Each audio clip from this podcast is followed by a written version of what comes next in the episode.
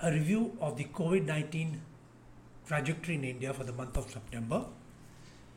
Let us carry out an overall review, review of the COVID 19 trajectory for the past four weeks in India, that is from 1st to 28th September.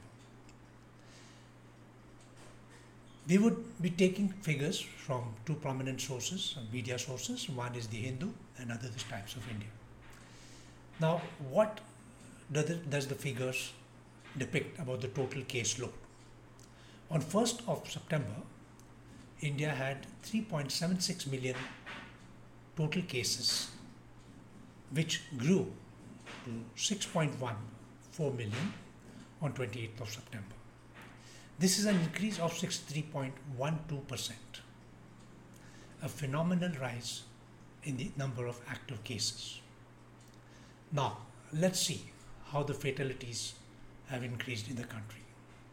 On 1st September, India recorded fatalities of 60, 66,481, whereas on 28th of September, the total fatalities recorded were 96,383. This is an increase of 29,902, that is 44.9%. So, overall caseload increased by 63.12. However, the fatalities have remained below the overall caseload, and that is percentage wise 44.97 or 45%. How about the daily number of cases?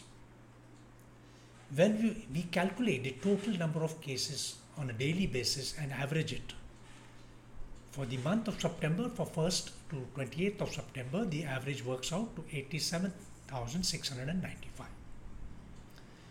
On 14 days during this period, the cases overshot the national average that is 87,695.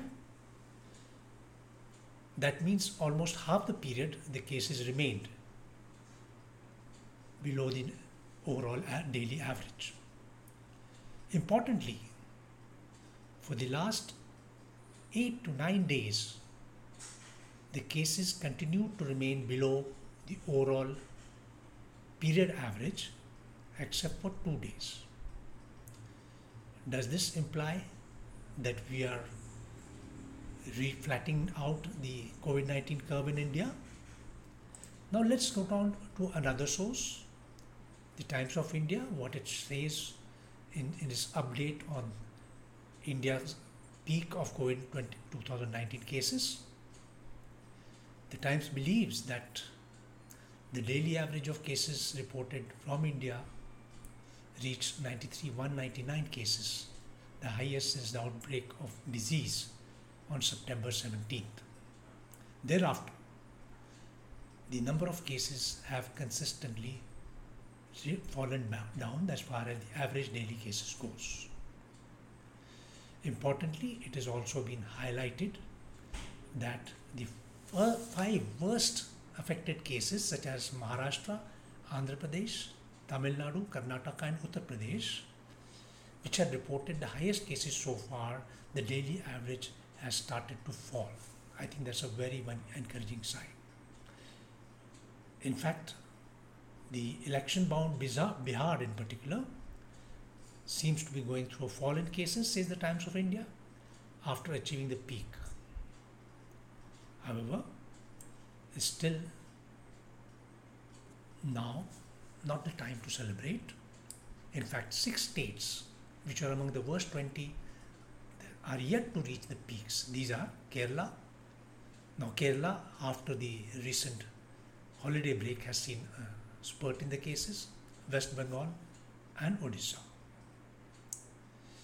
States like Assam, Telangana, and the national capital Delhi have in fact shown multiple peaks. So they are going through a W shaped trajectory for COVID 19. Finally, having reviewed this, we must look at the month of October with due caution.